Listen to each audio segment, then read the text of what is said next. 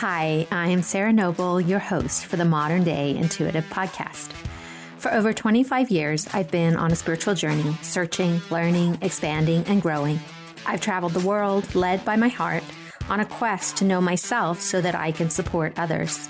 This podcast was created from my deep desire to help you connect with your intuition and to inspire you to create a life where the impossible becomes possible and you live into your sacred dreams and desires.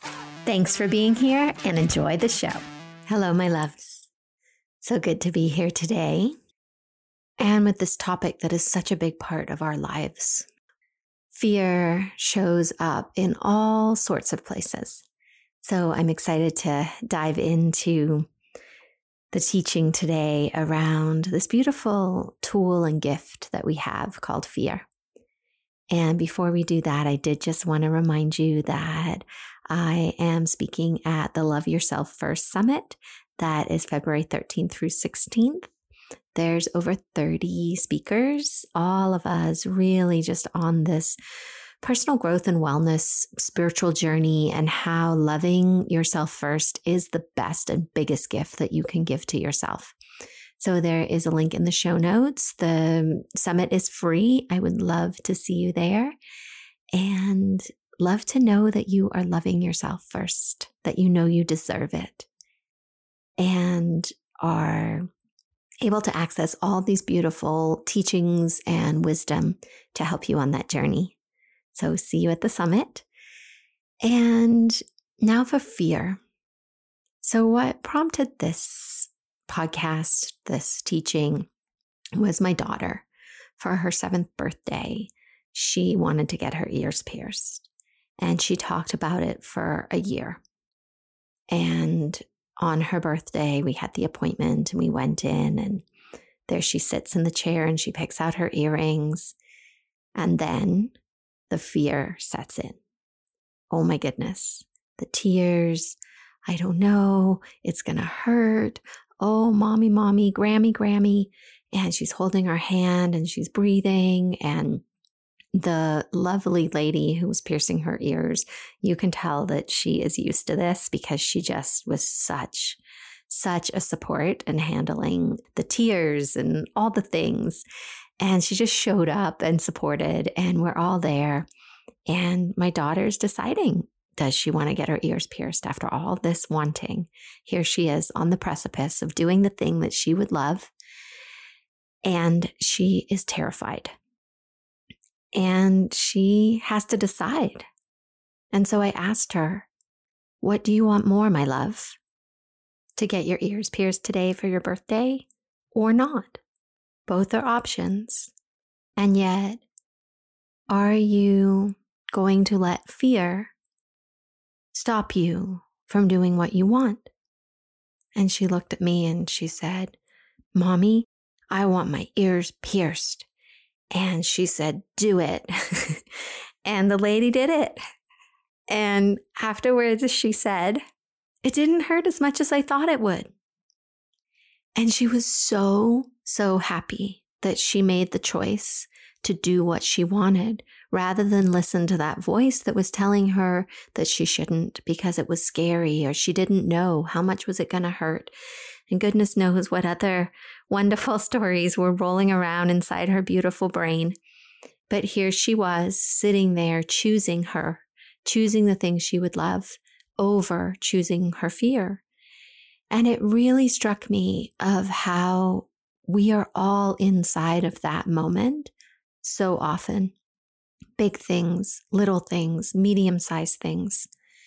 So many chances to sit with our fear and decide that we are going to choose to follow our heart rather than listen to the voices that tell us that we shouldn't do it.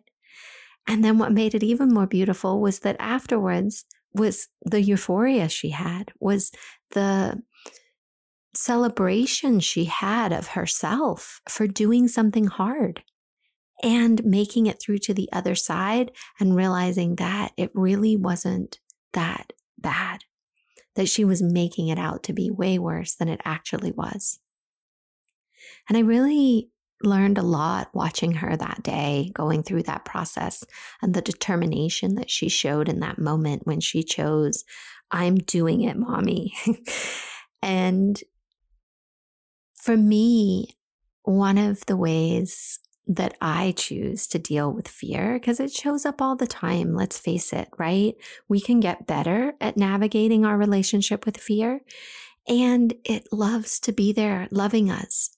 And part of that is because it's part of our survival mechanism, right? I know in some teachings we talk about like getting over our fear or letting go of our fear or getting rid of it entirely. And in my journey and my experience, it's kind of just there.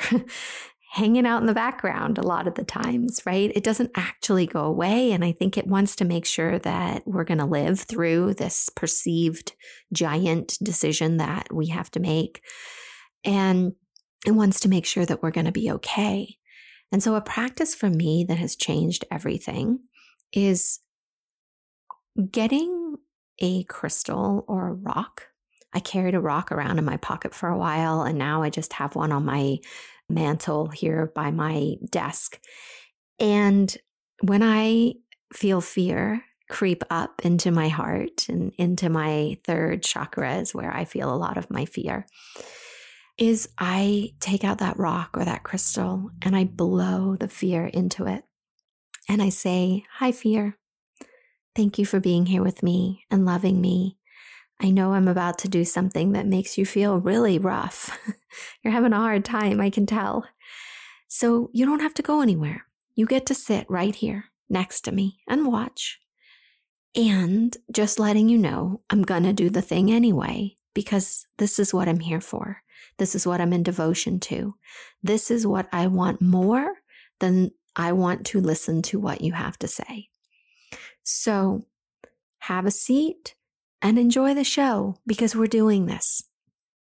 And this practice has changed what I show up for. It changed my ability to talk in front of people. It changed my ability to go for my dreams. It changed my ability to have difficult conversations that were challenging and hard and scary. And yet I was able to do them anyway because fear became my partner instead of something that I ran away from. I made fear my ally. Everything is our ally if we let it. Fear loves you. Fear wants to protect you. Fear wants to be part of your experience. And by including it, by including all the parts of you, it changes reality.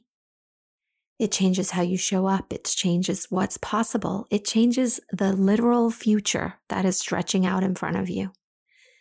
When you decide to partner with your fear, when you decide to love the fact and recognize the fact, right? Oh gosh, if fear is showing up right now, it means I'm doing something big. It means I'm changing something, and fear's got something to say about it. It's my faithful friend that always shows up when I am on the edge of something big. Oh, I'm so glad you're here because it validates that I'm about to do something something that's going to change my life, something that can be juicy and delicious once I get to the other side, once I allow my nervous system to relax and recognize that I'm not going to die.